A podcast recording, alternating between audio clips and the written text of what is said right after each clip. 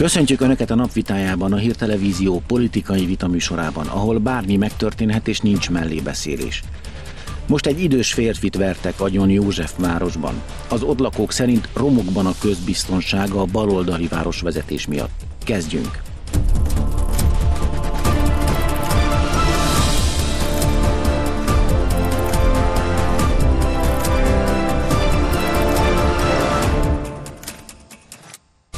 Ez a csörte, a napvitája.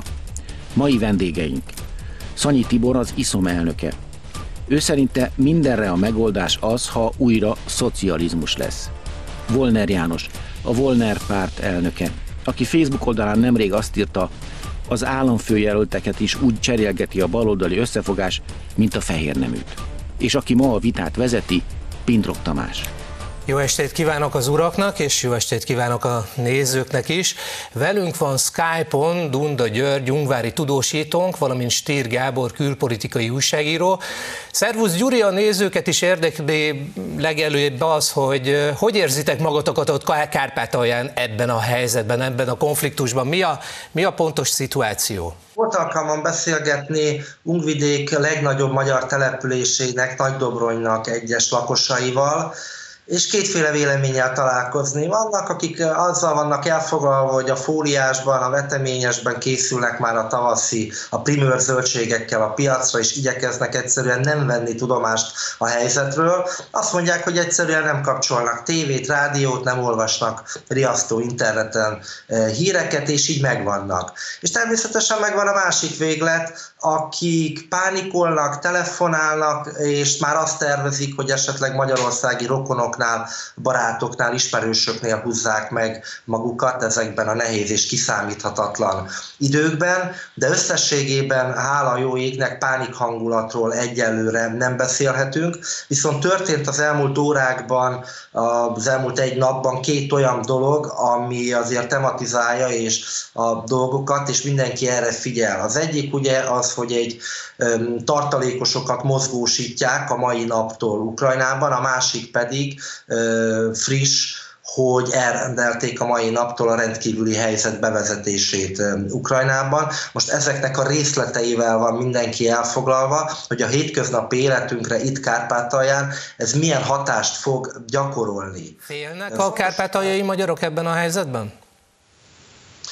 Egyelőre én félelmet nem tapasztalok. A kárpátai magyar média is egyébként igyekszik tárgyilagosan tájékoztatni, nyilván objektívan, de a sorok között valahol nyugalomra is inteni, hiszen ahogy hangsúlyoztam, egy pánik hangulat kialakítása az, az, az nagyon rossz vért szülne, és nagyon rossz üzenetet is hordozna, tehát ettől mindenki Kárpátalján tartózkodni igyekszik. Gábor, Stir Gábort szólítom. Mire lehet számítani? Ugye az orosz csapatok bevonultak a kelet-ukrajnai területekre. Mi lesz, mi lesz a következő lépés, és mi lesz a nyugat lépése? A lépését azt látjuk, tehát a szankciókat meghozták az Európai Unió, Nagy-Britannia, Egyesült Államok. Ezek a szankciók jóval finomabbak, mint amit az elmúlt hetekben, hónapokban hallhattunk, hogy mire készülnek.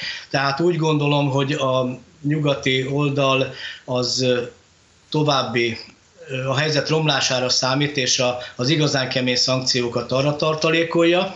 Azon kívül, hogy az, az orosz csapatok ugye jelen pillanatban békefenntartó mandátummal bevonultak, ott vannak a Donetszki, úgynevezett Donetszki Népköztársaság északnyugati részén, a a harcok, a tűzszünet megsértése és a harcok nagyjából egy ilyen alacsony, közepes intenzitással. Közben ugyanúgy, mutatjuk a térképet, Gábor, hogy a nézők is tudják, hogy pontosan miről is van szó. Itt két megyéről van szó, de nem a teljes megye területeiről, hanem az orosz lakta részekről, ugye? De az Oroszország már deklarálta, hogy lehet, hogy az egész megyei részeket el fogja foglalni, vagy bevonul, vagy autonómiát fog nekik adni. Ez egy újabb konfliktus lehet. Hogy hogy nem az orosz lakta területről van szó, hanem amit jelenleg a két szeparatista népköztársaság ural, tehát arról területről van szó jelen pillanatban, de a, az elismerés ugye az egész, a háború előtti két megyére vonatkozik. A jelenlegi terület, amit a szeparatisták uralnak, az egyharmada ennek a, az egész területnek. És hogy mi várható? Én egyértelműen úgy látom, hogy a Donbass, tehát ez a két megye, ez elveszett Ukrajna számára. Az, hogy milyen módon ö, jutnak el oda a határig ö, a, a szeparatista államok, államalakulatoknak a, az egységei megtámogatva az orosz idézőjelben békefenntartókkal, az, az nagy kérdés, és ez itt az egyik fő kérdés. Tehát az, hogy ez egy ilyen hónapokra elhúzódó, közepes intenzitású összecsapásokkal közepette valahogy kicsúsznak. Tehát ugyanúgy, ahogy Ukrajna, az ukrán oldal, ahol egyébként jelen pillanatban 100-120 ezres ukrán erő vontak össze, tehát ott is van egy nagyon komoly erő, nem csak az orosz-ukrán határ orosz oldalán. Tehát ahogy ők az elmúlt időszakban az úgynevezett szürke zónát, a két fél közötti demar- demarkációs övezetnél a szürke zónát gyakorlatilag elfoglalták, ugyanúgy az első lépésben az orosz nevezük úgy, orosz erők elfoglalhatják ezt a szürke zónát, és utána szépen csúszhatnak ki a határig. Amennyiben az ukrán erők megtámadják a szeparatista államalakulatot, illetőleg az orosz csapatokat, akkor pár nap alatt eljuthatnak a határig, mármint a Donbass határáig az oroszok, és a nagy kérdés az, hogy hogyan tovább? Hogy megállnak a határnál, vagy akár Novorossziát, tehát ezt a, a, a dél, délkeleti részt Nyepropetrovszkal, Harkovval együtt, vagy Mariupollal együtt ezt, és, és Odesszával együtt ezt Köszönöm, Gábor. Gyuri, ez nagyon ijesztően hangzik azért. Ott Kárpátalján ebbe is gondol, ebben is gondolkodnak, hogy talán az oroszok tovább lépnek? Ugye mindenki ezt találgatja, és jól látjuk, hogy Ukrajna is inkább reagál az orosz lépésekre, sem mint kezdeményez. Az a nagy helyzet, hogy most összegyűjtöttem az ukrajnai politikai jellemzőknek is a vélekedését, hogy mit gondolnak a konfliktus tovább. Röviden, Gyuri, mert vitatkozni is szeretnénk a politikusokkal, de parancsolj még egy fél mondatra.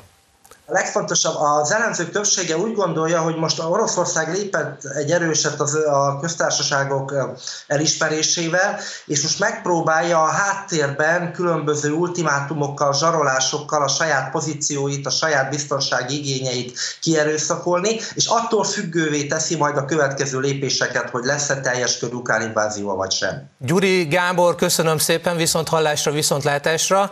Uraim, van egy adott helyzet a szocializmus erre is megoldás lenne? Azt mondta, hogy mindenre megoldás. Szanyi úr. Nyilvánvalóan igen. Hogy? Mert az egy igazságos társadalom, ezért. Itt mindenkinek van valamekkora részigassága, én azt gondolom, hogy riasztó a helyzet, tényleg riasztó. Nagyon eltökéltnek tűnik az összes létező fél, és hát ugye nagyon nehéz kideríteni, hogy most honnan kell indulni, hol az a kájha, amitől elindulunk.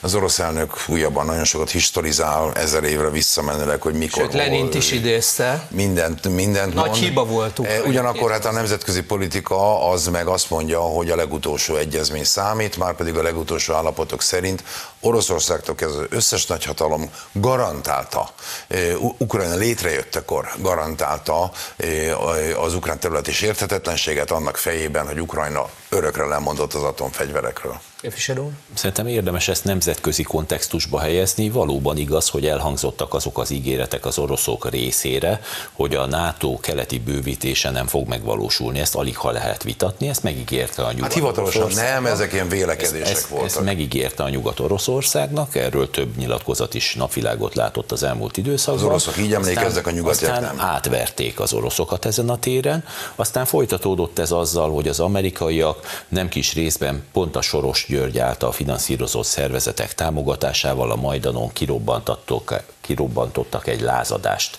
az ukrán vezetéssel szemben, azért azzal a céllal, hogy az ukrán vezetést és magát Ukrajnát átállítsák amerikai érdekszférába, orosz érdekszférából. Ez tulajdonképpen meg is történt. Így nekünk magyaroknak ez két tőlünk különálló ország dolga lenne. Nekünk magyaroknak azért érdekes ez, mert egyrészt határos állam, de ami még ennél is fontosabb, hogy van egy jelentős lélekszámú elszakított kisebbség Ukrajna területén. Mi magyarok egyértelműen rosszul jártunk ezzel a fordulattal, nem csak a ruszofóbia erősödött Ukrajnába, és nem csak az oroszokat kezdték el provokálni az ott élő kisebbség leminősítésével, a jogaik elvételével, hanem a magyarokat is ugyanezek az intézkedések sújtották. Rendkívül szomorú számunkra, hogy idáig jutott a dolog. Azt azért hozzáteszem, hogy azért az ukránok egy ideje már azért húzigálták annak az orosz medvének a bajszát, amire megkapták a pofont. A Magyarország érdekes ebből a szempontból, és a szocializmussal erre gondoltam, hogyha a szocialista kormány lenne mondjuk, önök lennének kormányon, milyen megoldást adnának erre a válsághelyzetre? Mi a felelős magatartás? Uh, Volner úr egyértelműen orosz párti megnyilatkozásával szemben én inkább támogatnám egyébként, sőt az lenne az álláspontunk, ami a jelenlegi külügyminiszternek, a Szijjártó Péternek a nyilatkozata volt, ami azt mondja, hogy a végletekig az utolsó lehelletig kell a diplomáciát járatni, és a diplomáciai megoldásokra törekedni, és a háborút maximálisan elkerülni. Ez egy olyan álláspont, ami szerintem bárki által végtelen osztható. Nagy hiba lenne, hogyha Magyarország, mint szomszédos ország, akár egyik, akár másik félnek a pártjára állna. Ebben a kérdésben egy pártra lehet állni, ez a béke és a diplomácia pártja. Jelenleg a magyar kormány úgy tudom ezt hangoztatja, legalábbis én más nem hallottam. Ennél fogva azt gondolom, hogy ez egy irányadó magatartás lehet mindenkinek. Én hangsúlyozni szeretném, magyar párti vagyok, meg szeretném világítani azonban az éremnek azt az oldalát is, amiről a balliberális sajtó egyáltalán nem beszél. Tehát az ukránok és az amerikai barátaik, akik ezt a jelenlegi ukrán bábkormányt valljuk meg őszintén egymás között mozgatják, rendkívül sokat tettek azért, hogy kiéleződjön ez a nagy geopolitikai konfliktus Ukrajna kapcsán. Akkor nézzük meg, hogy az ellenzék miniszterelnök jelöltje, Márkizai Péter, hogy gondolkodik ebből, erről az ügyről? Miniszterelnökként segíteni de Ukrajnát a háborús konfliktus megelőzésében, vagy adott esetben, hogyha kirobban a konfliktus, segíteni de őket annak a kezelésében? Mindent, amit a NATO szövetségi rendszere megenged, azt nagyon szívesen segítenénk. Nyilván itt Magyarország azért valljuk be, hogyha éppenséggel nem... Akár katonai segítséget is biztosítaná. Ha, nem Putyin ügynökeként működik Magyarország, akkor természetes, hogy a NATO tagjaként minden módon, amit a NATO eldönt, azon belül a szövetség keretein belül mindenféle segítséget és támogatást megadhat Ukrajnának. Akár katonai katonait is. Hát, hogyha a NATO úgy dönt, akkor akár katonait is, de egyelőre erről szó sincs. Nyilvánvalóan eh, azt, hogy milyen kötelezettségek vállal a NATO, amelynek Magyarország lojális tagja kell legyen. Eh, nyilván Magyarország hasonló missziókban már részt vett Afganisztántól, közel-keleti eh, Afrikáig, és a többi is itt Orbán maga ajánlott fel NATO együttműködést különböző külföldi missziókban. Nem lehet kizárni, hogy lesz ilyen majd egyszer akár Ukrajna vonatkozásában is. Na hát akkor összefoglalom, hogy miről is beszélt Márkizai Péter, akár katonákat is küldene Ukrajnába, hogyha a NATO így dönt. Igen, hát először is szerintem parancsoljon volna úr. Azt lehet megállapítani, hogy Márki Zaj Péter rendkívül felelőtlen ember, egy háborús helyzetbe rángatná bele a jelenlegi balliberális szövetség Magyarországot. Ez az első, amit kijelentetünk. A második az, hogy egyáltalán nem tudja, hogy miről beszél.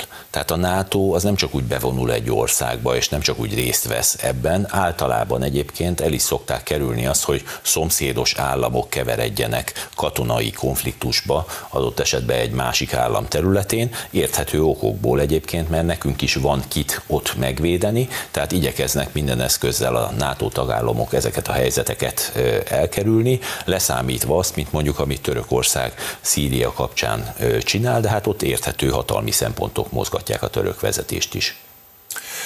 Márkizai Péter álláspontjában is van méltányolandó, nevezetesen abban én egyetértek vele, hogy mindaddig, amíg Magyarország egy adott szövetségi rendszer, tehát konkrétan a NATO-nak teljes jogú és egyenjogú tagja, addig ennek a szövetségi rendszernek a magatartása szerint kell viselkedni.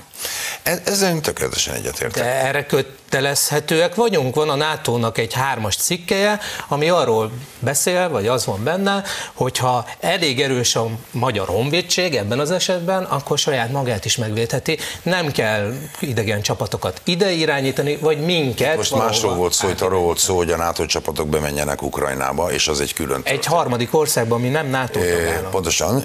Na ezzel viszont hál' Istennek nem ért egyet szerintem senki sem. Tekintettel arra, hogy a NATO-nak nincs olyan funkciója, hogy bevonuljon bárhova. A NATO eddig az esetek mindegyikében, mint NATO. Most, hogy egyes tagországok mit csináltak, ezt vegyük innen el, de mint NATO csak és kizárólag ENSZ felhatalmazással ment be bárhova béke fenntartani, hogy az Egyesült Államok, Franciaország, Anglia mikor milyen katonai operációkat csinált saját magától, tehát nem NATO-ként. Hát lehet ezt Iraktól, Afganisztánig sorolni. Igen, igen, igen, igen, de egyrészt most, hogyha itt megint keveretek a dolgok, volt, ahol volt ENSZ mandátum, volt, ahol nem volt ENSZ mandátum, de ahol nem volt ENSZ mandátum, ott nem NATO-ként mentek. Ezt szeretném rögzíteni. Tehát azért nagyon fontos. Amennyiben mi a NATO-ról beszélünk, a NATO-nak nincs olyan szándéka, sőt határozott nyilatkozatai vannak a NATO-nak, hogy semmiképpen nem fog NATO, katona, NATO katonaként ukrán földre lépni. Számunkra, magyaroknak szerintem különösen fájó ebben a dologban, hogy miután átállították titkosszolgálati eszközökkel is az ukránokat amerikai érdekszférába, folyamatosan sérülnek az ottani magyar kisebbségi jogok, elvették a nemzeti oktatás lehetőségét, nem lehet magyar nyelven tanítani a diákokat. Ez szerintem mindenképpen egy olyan kérdés, amiben érdemes megvilágítani a különbséget köztünk jobboldaliak és a balliberális tömb álláspontja között. A balliberálisok ugyanis azt mondják, hogy nem kell kell a kárpátaljaikkal foglalkozni, meg kell adni Ukrajnának a NATO tagság lehetőségét, mi pedig magyarok azt mondjuk, hogy akkor fogjuk ezt megtenni, hogyha helyreállítják és garantálják tartósan a magyar kisebbségi jogokat Ukrajnában. Sajnos az első félidőnk lejárt, és a második félidőben nem menjenek messzire, mert a Józsefvárosiak üzentek az országnak, hogy olyan közbiztonsági állapotok lesznek, hogyha a baloldalra szavaznak, mint náluk.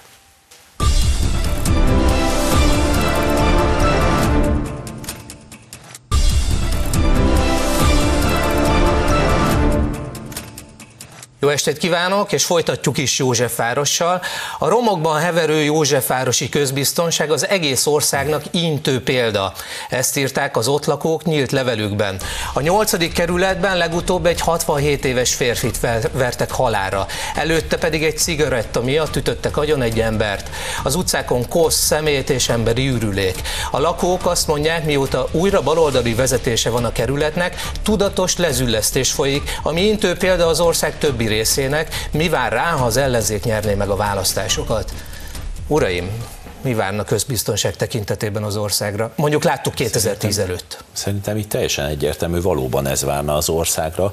A baloldal ugyanis folyamatosan a koldus mafiát engedte teret nyerni. Ezt kikérem magamnak, mert vagyunk a baloldal folyamatosan engedték, akkor úgy mondom a Pikóféle városvezetés folyamatosan visszaengedte a kódus mafiát, visszaengedte a hajléktalanok tömegét. A nyolcadik kerületben az emberek a mindennapi életükben érzik azt a minőségromlást, hiszen kéregetőkön kell átveregetnie magát mindenkinek, aki bármelyik forgalmas nyolcadik kerületi csomóponton át kell. Hangsúlyozni szeretném például a Blaha tér problémáját, eleve megspóroltak milliárdokat úgymond azzal, hogy egy Tesco gazdaságos üzemi modellt valósítottak meg a tér felújításával.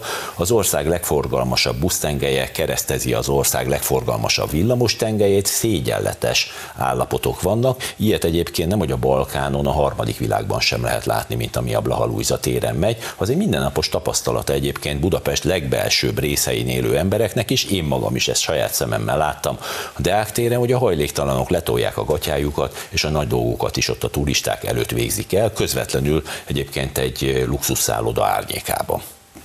Azt gondolom, hogy ez nem egy önkormányzati probléma.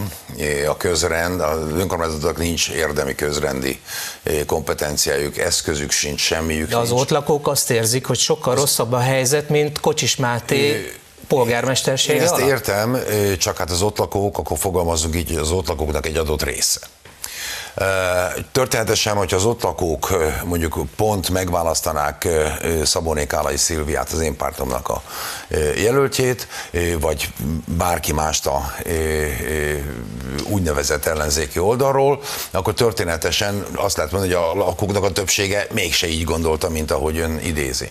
Viszont nem akarom, tehát én nem szeretem ezeket, hogy mi lenne, ha meg jóslás, meg minden az égvilágon. Azt mondom, hogy a közbiztonság az alapvetően egy rendészeti feladat, rendészeti probléma. Következésképpen, hogyha itt, ott, amott súlyos bajok vannak a közbiztonsággal, akkor a rendőrségnek van ott dolga és vagy teszi a rendőrség a dolgát, vagy nem teszi. Én személyesen, bocsánat, Igen. most az aláírásgyűjtés idején, mivel a 16. kerületben indulok Budapesten, ennél fogva nagyon sokat ott voltam az őrsvezér terén, órák hosszat, napokon át, ott, ott álltam, és láttam ugye aláírásgyűjtőként a fejleményeket. Azt kell mondjam, hogy valóban láttam riasztó közbiztonsági jeleneteket, rendőrt egyet sem. A hajléktalanok betelepítése mondjuk a 8. kerületben, ami három három éve zajlik állítólag. Ez azért nem a közbiztonság javulását Szép. hozta, ezt azért leszögezhetjük. Hívjam föl valamire a figyelmet. Létezik olyan, hogy önkormányzati rendészet, az önkormányzati rendészet pedig számos szabálysértés esetén köteles, nem csak jogosult, köteles eljárni. Közegészségügyi, köztisztasági, stb. szabálysértések ebbe beletartoznak, például az is, hogy a hajléktalanok közterületen végzik el a dolgukat. És azt is hangsúlyozni szeretném, hogy hol van a rendőrség felelőssége és hol nincs. Akkor, amikor Tarlós István főpolgármester polgármestersége idején. A Fidesz olyan jogszabályokat hozott egyébként nagyon helyesen, hogy a közterületi hajléktalanságot fel kell számolni, azért, mert egyszerűen nem lehet az, hogy saját ürülékükbe, hányadékukba fekszenek emberek Budapest legforgalmasabb, legdrágább közterületein, és riasztó látvány nyújtanak nem csak a turistáknak, hanem a budapestieknek is, akkor a baloldal heves támadást intézett az ilyen rendbetételi intézkedésekkel szemben. Lehet a baloldal mondjam ezt, Tehát egy heves támadásokat intéztek. Az akkori városvezetés és a törvényjavaslatot benyújtó Fidesz ellen, és megpróbáltak mindent megtenni annak érdekében, hogy ez ne valósuljon meg. A rendőrök azért nem intézkednek jelenleg, mert a baloldali városvezetés, Karácsony Gergelyék folyamatosan visítanak azért, hogy ne vigyék el a hajléktalanokat, és ne intézkedjenek velük szemben. Egy anarchista csoport adja Karácsony Gergely főtanácsadóját, Misetics Bálintot, aki az utcán élő hajléktalanok jogait tartja előrébb valónak, és ő azt mondja, hogy ezzel semmi probléma nincs, hogy az összes szükségletüket, beleértve a szexuális aktusokig is, a város közterületein nyilvánosság előtt végzik el ezek az emberek. A jobboldali politika és a baloldali politika között itt is megvan az egyetem. Ebben a, a mostani ottani helyzetben nincs baloldali politika, tehát ezt azért rögzítsük. Ott van liberális, konzervatív kormányzati, sokféle, baloldali pont nincs. No de, mi, mint baloldali párt egyébként abszolút a rend és a rendteremtésnek a hívei vagyunk, ugyanakkor azt is mondanunk kell, hogy egy-egy jelenség, mint például a hajléktalanság, az nem csak abból áll, hogy valaki ott van az utcán, vagy nincs, hanem sokkal mélyebb okai vannak, és tehát szociális ágon is kéne ezt a történetet kezelni. Ugyanakkor, hogyha megnézzük, hogy volumenét tekintve mekkora is ez a hajléktalansági probléma, nem akarok konkrét számot mondani, mert nagyon szórnak a vizsgálatok, de azt tudom mondani, hogy egy-két tízezer emberről van szó országos értelemben. Én nem hiszem el azt, hogy egy normális szociálpolitikával ne lehetne kezelni 10-20-30 ezer embernek az életét, és hagyni kell kell, hogy tulajdonképpen szabadon rongálja a közbiztonságot. Most bárhol. ez történik. E, ez a probléma. Így van. Na de ez nem lehet bárkire csak így rámutatni, hogy ezért a, a 8. kerületi önkormányzat a felelős, ez egyszerűen nem igaz. Itt súlyos felelősség terheli a központi kormányt is, meg még sok mindenki mást is. Azaz ezt a problémát együtt kéne megoldani, és nem tolvonásokkal, meg ilyen, ilyen olyan egymásra mutogatással, hanem valódi, hogy mondjam, szociális igényű ráhatás hatással, és én nekem meggyőzésem, hogy ezt a pár tízezer embernek az életét meg lehetne oldani, anélkül, hogy itt évtizedeken átmenne a cirkusz. Annyit mondanék csak, hogy Kocsis Máté polgármestersége és Piko András polgármestersége között ezen a téren is fényévnyi különbségek vannak, Szanyi úr. Akkor rend volt a nyolcadik kerületben, most meg egy disznó tették az nyolcadik kerületet. Témát váltunk, de maradunk a liberális oldalnál. Újabb durva, újabb durva botrányba keveredett Márkizai Péter, úgy tűnik ugyanis, az ellenzéki miniszterelnök jelölt emberei nyomást gyakoroltak a helyi választási bizottság összeállítására Hódmezővásárhelyen. Az ügybe belebukott a város jegyzője, aki le is mondott. Nem más történt, mint az, hogy előzetesen már összeállított pártsemleges testületben a beterjesztés után kicseréltek egy tagot. Egy köztiszteletben álló tanárnő helyett Márkizai Péter ügyvédjének a lányát ültették be a választásokat Hódmezővásárhelyen és a környező 18 településen lebonyolító bizottság bizottságba. Az ügyből óriási botrány lett, amelyben végül a jegyző bukott bele, és lemondott hivataláról. Hódmezővásárhely így épp egy hónappal a választások előtt jegyző nélkül maradt. Uraim, egy-egy szóval minősítsük ezt az egész jelenséget. Mi történik? Nem tudom, mi történik. Hát attól függ, hogy az ember milyen újságot olvas. Itt a különböző felek old ellentétesen nyilatkoznak. Én hallottam. A tény az, hogy lemondott a jegyző, aki a választási bizottság szeretném, elnöke. Én szeretném világosan tudni, hogy a jegyzőnek mi erre az indoklása, ez az egyik. A másik pedig az, hogy itt sok állítás van, ezzel szemben Márkizai Péter például azt nyilatkozta, hogy egy sajnálatos betegség miatt lett indokolt ez a csere a választási bizottságban. Na most, hogy egy cserénél mi történik, mi nem történik, én ezt nem tudom. És pont az ő ügyvédjének a lányát kellett e, a bizottság. E, e, ebbe se, véletlen ebbe se vagyok egészen biztos. Én azt gondolom, hogy sokkal többet lenne érdemes tudni ennek az ügynek a hátteréről. Én elsősorban, ha már a, a jegyző úr bukását emlegetik, ez egy lemondás nem feltétlenül bukás, ezzel együtt én az ő véleményét és az ő olvasatát szeretném elsődlegesen hallani, és utána az összes többit. Nagyon fontos megállapítani azt, hogy Márkizaj Péter vagy rombol maga körül, vagy hülyeségeket beszél, vagy éppen visszaszívja az előző heti nyilatkozatát és bocsánatot kér. Itt folytatódik Márkizaj Péter nyilvánosság előtti álmok futása, de tényleg ennek zárt osztály lesz a vége, amire el fog jönni a választások napja meggyőződésem szerint. Ritka kártékony figura, nekünk jobboldaliaknak az a szerencsénk, hogy Márkizaj Péter remekül bebizonyítja azt, hogy nem, hogy az egész országot nem tudja elvezetni, még egy várost is képtelen rá. Hogyha már hajléktalan ügyekkel foglalkozunk. várnám jegyző úrnak a nyilatkozatát, annak hiányában tök értelmetlen erről beszélni hogyha már hajléktalan ügyel foglalkoztunk, nézzük Iványi Gábor ügyét. Legalább négy éven át tehette zsebre 1300 dolgozója levont járulékait az Iványi féle Oltalom Egyesület. Ez derült ki a nyomozásból. Iványi Gábor karitatív egyesületével szemben a pesti srácok információi szerint az alkalmazottak tettek bejelentést, akik rájöttek, hogy semmilyen járulékot nem fizetnek utánuk. A NAV közölte, hogy mintegy 3 milliárdos költségvetési csalás ügyében folyik az eljárás,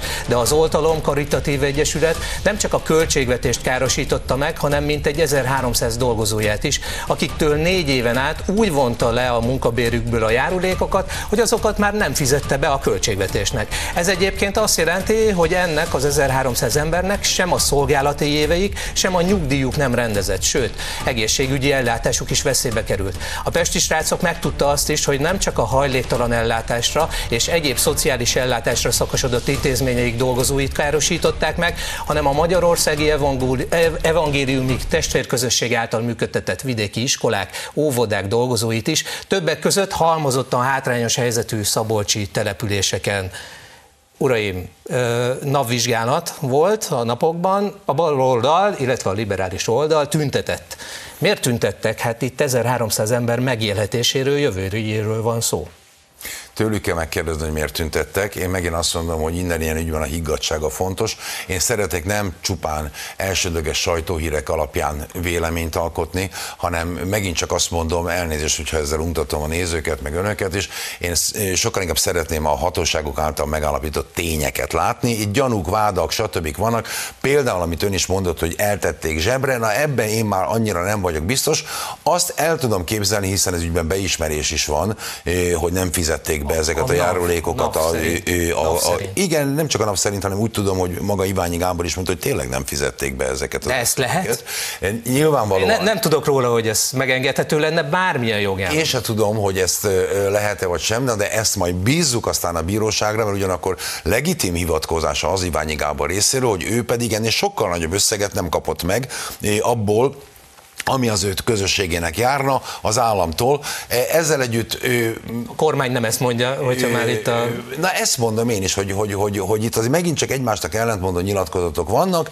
Én azt gondolom, hogy itt a vizsgálat stabil állításait kell majd alapul venni, hogy mi történt, mi nem történt. Én már sokszor láttam, hogy az eredeti vádaknak a felese volt igaz, meg a negyedese. Nem tételezem fel, hogy minden Olyan is volt, lenne. hogy minden vád igaz. Olyan is volt, nem feltételezem, hogy itt minden rendben lenne, mégis úgy gondolom, hogy azért teljesen indokolatlan fegyverekkel, meg nem tudom mikkel lerohanni egy ilyen szegényházat, még akkor is, hogyha bármi probléma van. Tehát én azt gondolom, hogy itt sokkal nagyobb a cirkusz az ügy körül, mint ami a valóságos probléma.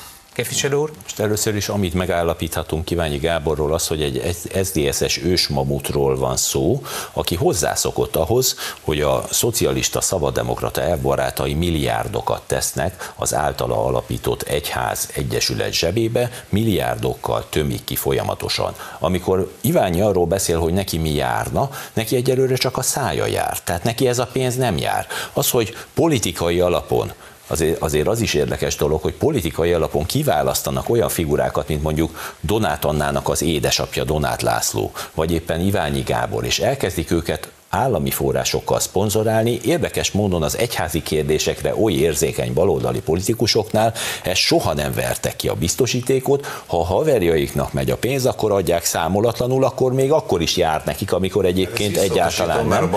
És azt lehet látni, tehát... és, és ha, ha, hadd fejezzem be, és azt lehet látni ebben az ügyben is, hogy itt a NAV világosan elmondta, Iványi megerősítette, nem fizették be az adókat. Hát ha valaki milliárdos összegben, itt három milliárdot emlegetnek az újsághírek, ha valaki három milliárd forintnyi adót nem fizet be, ne csodálkozzon, hogy kopogtatná a NAV. Hát ez a világ legtermészetesebb dolga, az is természetes dolog, hogy mivel fölmerül annak a gyanúja, hogy ezt a pénzt nem fizették be, törvényellenesen jártak el, elkezdenek házkutatni. Na, én, én akkor lennék, akkor lennék rosszul ebben Erre mondtam ügyben. azt, hogy... Hadd fejezzem be, Szanyi úr. Tényleg, hogy fejezze be, és utána... Mert én akkor lennék rosszul... Szóval azért van egy ilyen oldala is ennek. Én akkor lennék rosszul, hogyha a NAV nem tenni a dolgát, hanem politikai alapon egyik vagy másik szereplőnek elnézni az adócsalást, vagy az adó levonását. Nem lehet meg. Jó, ez a mondva csinált sajtóhírek alapján való ítélkezés, én ezt nem szeretem. Én annyit tudok, hogy 2017-ben volt egy bírósági ítélet, ráadásul európai szintű bírósági ítélet, ami konkrétan bármi volt, a kormányérve bármi volt, Iványiék érve Iványiéknak adott igazat. Tehát ott volt egyszer egy rendbetétel, hogy nem a kormánynak van igaza, hanem Iványiéknak de nem van igaza. a kérdésben. Én azt föltételezem, de ez csak egy föltételezés, hogy azt a 2017-ben az Európai Bíróság által kimondott igazságot próbálja Iványi Gábor tovább is érvényesíteni, az egy másik kérdés, hogy ez jogszerű vagy nem jogszerű manőver, ezt viszont nem tudom eldönteni, nem ismerem a dolognak az összes részletét. Erre mondtam azt, hogy ez majd a NAV eldönti, és még akkor is lesz egy bíróság, amelyik erről fog ítélni, tehát ne ítéljünk a bíróság helyett. Ezt nagyon szeretném kérni. A baloldal soha nem csinálna ilyet, hogy bíróság helyett ítéletet. Most önmagukról beszél, mint baloldal, tehát nem Igen. a liberális már Nem, nem, nem, nem. A baloldal, jelenleg a baloldali szövetség az áll a munkáspártból, illetve az Igen Szolidaritás Magyarország. Csak konkretizáljuk, mert a baloldalt nem ezen értjük. Ez a bizonyos hatpárti ellenzéki összefogás, ennek köze nincs a baloldalhoz, tehát én ezt azért ilyen értelemben baloldali politikusként kikérem magamnak, az legyen az ő problémájuk, hogy ezzel miért nem tiltakoznak ezzel, meg az is, aki egyébként indokolatlan baloldalnak nevezi őket. Ez, az, ez, ez az, az indokolt, hogy Karácsony Gergely főpolgármester kiáll egy ilyen gyanúba keveredett szervezet elnöke Iványi Gábor mellett? Nyilvánvalóan nem. Hát ha valaki nem fizeti be a köztereket Magyarországon, és ezt tudatosan teszi, és azért itt meg kell állapítani azt is, amit a navosok elmondtak, hogy a saját dolgozóik jövőjével kufárkodik Iványi Gábor. Ugyanis azoknak az embereknek, akik nála dolgoztak az általa vezetett szervezeteknél, és nem fizetik be utánuk például a nyugdíjjárulékot, ezekre az évekre, amit Iványiék szervezetében töltöttek, nem fog nyugdíjkifizetés járni, mert nem fizették be utánuk. Tehát itt nem csak arról van szó, hogy van egy vita, hogy mi jár, mi nem jár, hanem konkrét emberi sorsok válnak keservessé azért, mert a ledolgozott éveik után nem fognak nyugdíjat kapni, köszönhetően Iványi Gábornak. Hogyha már a fizetések szóba kerültek, most témát váltunk.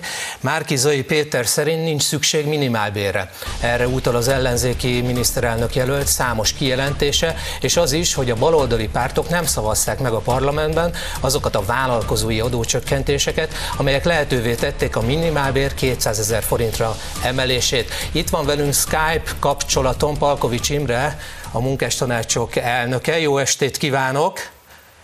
Jó estét kívánok! Hall minket, rendben van, nagyon jó. Mit szól ahhoz, hogy Márkizai Péter szerint nincs szükség minimálbérre? Hát ezt tőle kellene megkérdezni, hogy miért nincsen szükség rá, bár adott némi magyarázatot, hogy ő rendkívül liberális ugye a gazdasági kérdésekben, de hát tudjuk jól, hogy minimálbérnek európai szinten is, meg Magyarországon is nagyon komoly története van, nagyon komoly környezet veszi körül jogi szempontból, és hát a funkcióját tekintve pedig azt gondolom vitathatatlan, hogy minimálbér ugye a, a tisztes megélhetést biztosítaná, ez az egyik fontos funkciója a legalacsonyabb keresetőek esetében. Nem utolsó sorban egy bérfelzárkóztatást egy, egy Európai Unióhoz, illetve az átlagkeresetekhez való felzárkózást, egy konvergenciát is szolgál, és hát a dolgozói szegénység leküzdésére is indult az az európai irányelv tervezet, ami ma is napirendjén szerepel az Európai Uniónak. Ezzel kapcsolatban számos félreértést terjeszt a balliberális oldal, legalábbis az Európai Parlamentben jelenlévő része, de az vitathatatlan, hogy a minimálbérnek a szegénység leküzdésében, a dolgozói szegénység elkerülésében nagyon fontos szerepe van, és aki ezt a célt vitatja, az nyilvánvaló a, valóban az ultraliberális, neoliberális gazdaságpolitikának a, a megtapasztalásából indul ki, amit az Egyesült Államokban tapasztalhatott meg. Ott egyéb más szociális kérdésekben is ugye vannak az Európai Unió szociális piacgazdaságától eltérő megoldások. Az is igaz, hogy ott sem hal mindenki éhen, de Magyarországon hosszú évtizedekre visszatekintve, ugye három évtizede létezik már a minimálbér, és ennek a minimálbérnek az emelés ez mindig is egy fontos szociálpolitikai kérdés volt, sőt, politikai kérdésnek is lehet nevezni. Palkovics úr, köszönöm szépen, ne menjen el, mert nyugodtan szóljon közben, mert erről fogunk most vitatkozni a politikusokkal. Na hát minimálbér, nincs szükség rá, már Márkizai Péter erről beszél, liberális felfogású gazdaságpolitikát val magáénak. Hát nem egészen erről beszélt, bár lényegében egyet kell értsek önnel, hogy valóban ilyen íze van az ő megközelítése. Ez egy tipikus tőkés logika. Tehát ez abszolút abszolút tiltakozunk mi, mint baloldal az ilyen jellegű megnyilatkozásokkal szemben. Nyilvánvalóan a munkaadóknak halál jó, hogyha nincsen minimálbér, tehát olyan keveset fizetnek, amennyit nem szégyellenek. Mi pedig azt mondjuk, hogy például az Európai Unió jelenlegi 27 tagországában hat olyan ország, vagy jellemzően a gazdag országok, Ausztria, Svédország, stb., Finnország, tehát ahol munkavállalói paradicsomnak írhatnánk le az állapotokat. Ott egyébként az egy jól kiterjedt, régi hagyományokkal rendelkező érdekegyeztetési mechanizmusok hozzák ki a bérszínvonalat, tehát szakszervezetek kontra munkavállalók megállapodnak, pont kormánynak nincs dolga. 21 országban viszont nincs ilyen erős az érdekegyeztetési rendszer, ezekben az országban a kormány rendelettel állapítja meg a minimálbért. A minimálbérre lehet mondani, hogy sok vagy kevés, a mi logikánk, tehát a baloldalnak a logikája a következő gyakorlatilag ugyanannyian dolgoznak, egy icipicit kevesebben, mint ahányan nem. Ennél fogva lehet azt mondani, hogy egy dolgozó, egy eltartott viszonylat van, azaz a mindenkori nettó minimálbérnek a létminimum szor kettőnek kell lenni, ez Magyarországon jelen pillanatban nettó 250 ezer forint. Punktum. A másik része a dolognak, hogy nagyon sokan... Ennek meg az a veszély, hogy nagyon sokan meg minimálbérre jelentkeznének be, így a fekete gazdaság meg nőne, nem? Na ez is egy probléma, de ez nem a minimálbér probléma, mert sokan vannak azok, akik egyébként ráadásul időarányosan négy óráztatnak minimálbér zónájába, stb. Az 12 órán át dolgoztatnak, hét napon át feketén a zsebbe. Ezeket föl kell számolni, ezeket egytől egyik föl kell számolni. Na de ez, azért ne a minimálbérből élőkön verjük el a port, mert egy haló, néhányan csalnak, viszont azt cserébe szeretném elmondani, hogy a minimálbér drasztikus emelése esetében, kb. 1 millió ember van minimálbéren egyik hivatalosan, a minimálbér drasztikus emelése esetén függően, hogy milyen mértékben azt mondják, hogy 5-10 ezer munkahely van veszélybe, én azt mondom, hogy fájó, azt majd akkor külön kezelni kell, cserébe viszont 990 ezer embernek megemelkedne a pénze. Volna úr?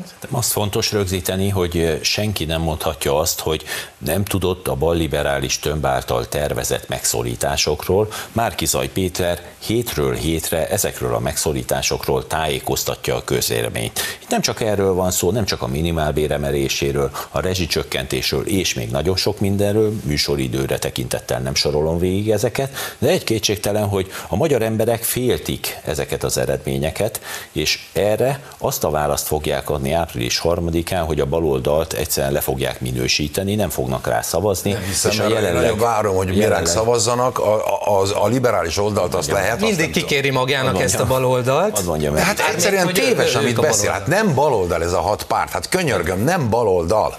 Tehát az a lényeg, hogy a Márkizaj Péter által kommunisták és fasiszták szövetségének hívott tömörülésről beszélünk, Sanyi úr. Azt mondta, hogy azok Tehát is vannak köztük, de mindegy, jó. Ő, ő képviseli ezt a két ideológiát ebben a szervezetben, ugye ő testesíti meg egy személyben Mi miniszterelnök jelöltként, de egy, egy tény, hogy a magyar emberek ezeket a vívmányokat, mint amilyen a rezsicsökkentés, amit Európa most már 19 országában másolnak, ezeket a magyar emberek meg szeretnék védeni, és a veszélyeztetésére nagyon csattanós választ fognak a baloldalnak adni. Alkovics úr itt van velünk, ugye még, még egy kérdésem lenne, mi történne az szerint a forgatókönyv szerint, hogyha nem lenne minimálbér Magyarországon, egyszer csak eltörölnék, ahogy Márkizai Péter nem támogatja ezt?